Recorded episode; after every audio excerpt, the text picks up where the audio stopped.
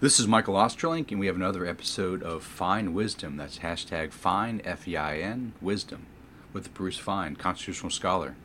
Afternoon, Bruce. Nice to be with you again, Michael. It's good to see you. So, we fought, as in the United States, the Americans, uh, a war against the British for our independence. Uh, we have a long list of grievances against the crown and the king. And fortunately for us, we won. And as a result, we should be living in the freest, uh, most moral country in the world.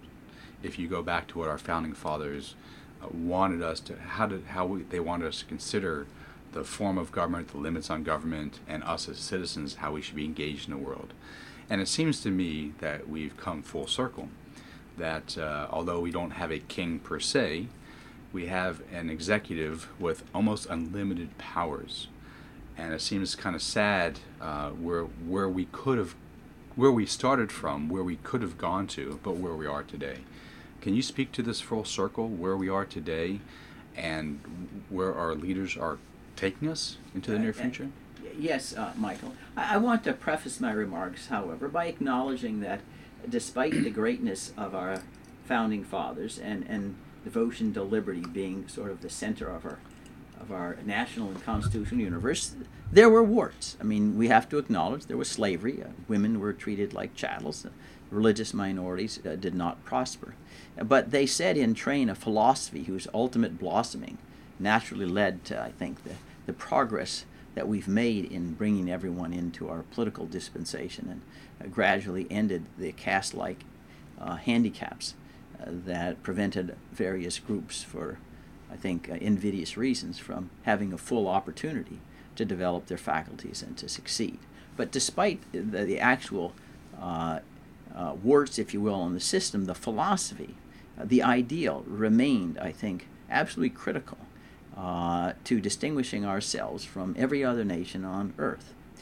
And if we think about where we started, namely that we're all born with unalienable rights to life, liberty, and pursuit of happiness, and that the purpose of government, the purpose is to secure those rights. And government without the consent of the governed, government without the people knowing what their government is doing is illegitimate. And we have a duty, not a right, a duty to overthrow governments that encroach upon these liberties and rights and abandon the idea that the individual is the center of the universe to no, the state, empire is the center of the universe. We want to emulate pharaohs, build pyramids, you know, bestride the world like a colossus.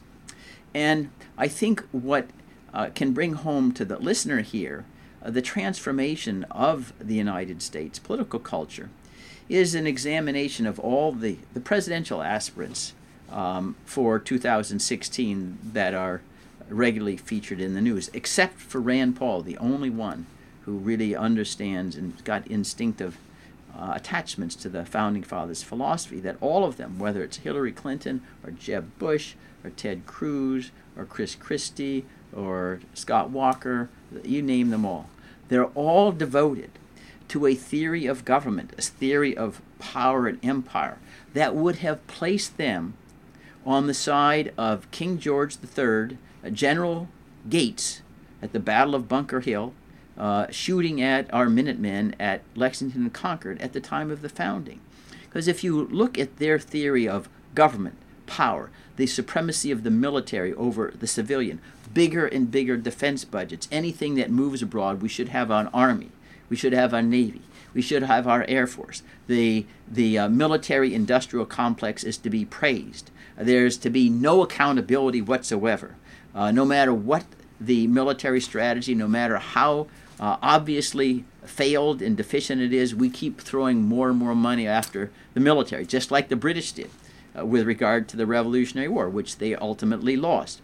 And their idea that safety, diminishing the risk to zero, is the goal of government. Liberty becomes the stepchild of the government. So we no longer have due process of law. We detain without trial. We kill with predator drones without any due process whatsoever. We spy on Americans without warrants, without probable cause. All 320 million are potential traitors. All that kind of attitude is totally, it would have been shocking to the founding fathers. After all, the spark of the American Revolution was the right to be let alone.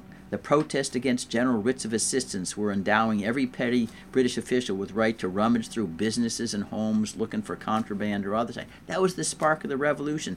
This idea that was captured in William Pitt the Elder's address to Parliament in 1763. The poorest man in his cottage may bid defiance to all the forces of the crown. Its roof may shake, it may be frail, the storms may enter, the winds may blow through it, the rains may enter, but the King of England cannot enter. All his forces dare not cross the threshold of the ruined tenement. That was the spirit of the founding generation. And now, my gosh, the government is such a leviathan. It is so huge $4 trillion. We're everywhere on the planet fighting on behalf, uh, purportedly, Afghanis, Yemenis, Iraqis, Nigerians, Libyans, everyone, but defending ourselves, uh, which is what we ought to be doing. And with regard to the executive power, I mean, the president goes to war on his own. He kills American citizens with predator drones on his own. He spies on us on our own. He keeps his elements and his, his activities secret on his own. He tells the Congress when they can issue reports like the Senate Intelligence Committee on his own. He decides which laws he wants to enforce with signing statements or with regard to prosecutorial discretion. He'll decide he doesn't want to enforce certain parts of the immigration laws. You're out of that. He doesn't want to enforce some of the laws against torture. Forget those laws against torture. All of these aspects of, of, of authority have now concentrated itself in the executive, far more than King George III had. Far more than King George III had. And I again go back, and this is not a caricature. Our leadership here would have been traitors to the American Revolution. There's not a shadow of a doubt. With their idea of government, their scorn for individual liberty, uh, their desire for world conquest, they would have fought for King George III and picked up their bayonets and shot at the, men, at, at the Minutemen at Lexington and Concord. That is how shocking we have come as a nation. Other than Rand Paul is the only one who's got a philosophy and understanding of what our true national identity is that can take our trajectory back towards the founding generation. Why do you think uh, Senator Paul stands out among all the others as someone who you say understands the Constitution, the founding fathers' vision for the country. Um, why do you think he holds that? And is he expressing it as completely as you would wish to see expressed in his policy prescriptions? Well, you know, I, am not a psychologist. You know, you probably maybe could get into somebody's head. Uh, you know, to explain background. There are all sorts of elements. Obviously, you know, he was raised in a family where his father, Ron Paul, was uh, in the House and sp- spoke about uh, the uh, the need for the United States to curtail. Uh, consistent with the Constitution, its efforts to govern the entire world. I think also his general philosophy uh, of liberty uh, being essential to our national identity is what leads him there. After all, as Alex de Tocqueville early on said, that those who would destroy the liberties of a democratic nation ought to know that the surest and shortest way to accomplish it is through war uh, because war basically legalizes what's ordinarily murder. When you're at war, the law is silent and your liberties are crushed in times of war. And Rand Paul understands that. The other thing I think that's unique about Rand is he's not pretentious.